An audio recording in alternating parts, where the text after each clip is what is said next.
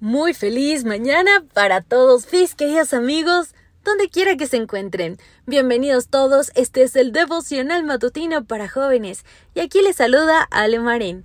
Este 30 de septiembre es un gusto enorme saludarles y compartir con ustedes el mensaje titulado La fiesta mayor del universo.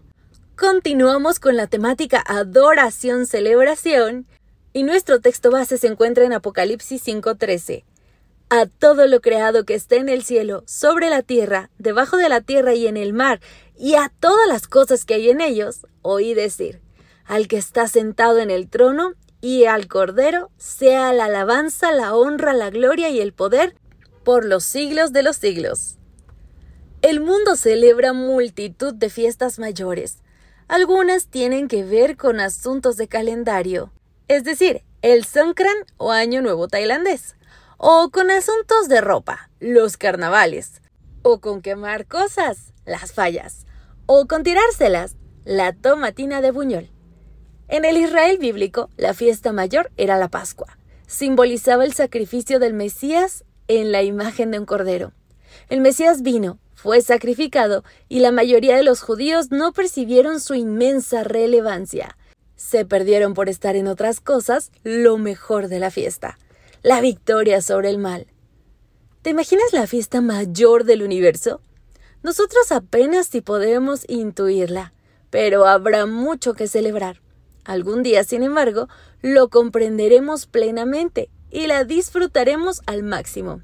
Dice Elena G. White, nunca olvidarán que aquel cuyo poder creó los mundos innumerables y los sostiene a través de la inmensidad del espacio, el amado Dios, la majestad del cielo, aquel a quien los querubines y los serafines resplandecientes se deleitan en adorar, se humilló para levantar al hombre caído que llevó la culpa y el oprobio del pecado, y sintió el ocultamiento del rostro de su Padre, hasta que la maldición de un mundo perdido quebrantó su corazón y le arrancó la vida en la cruz del Calvario el hecho de que el hacedor de todos los mundos, el árbitro de todos los destinos, dejase su gloria y se humillase por amor al hombre, despertará eternamente la admiración y adoración del universo.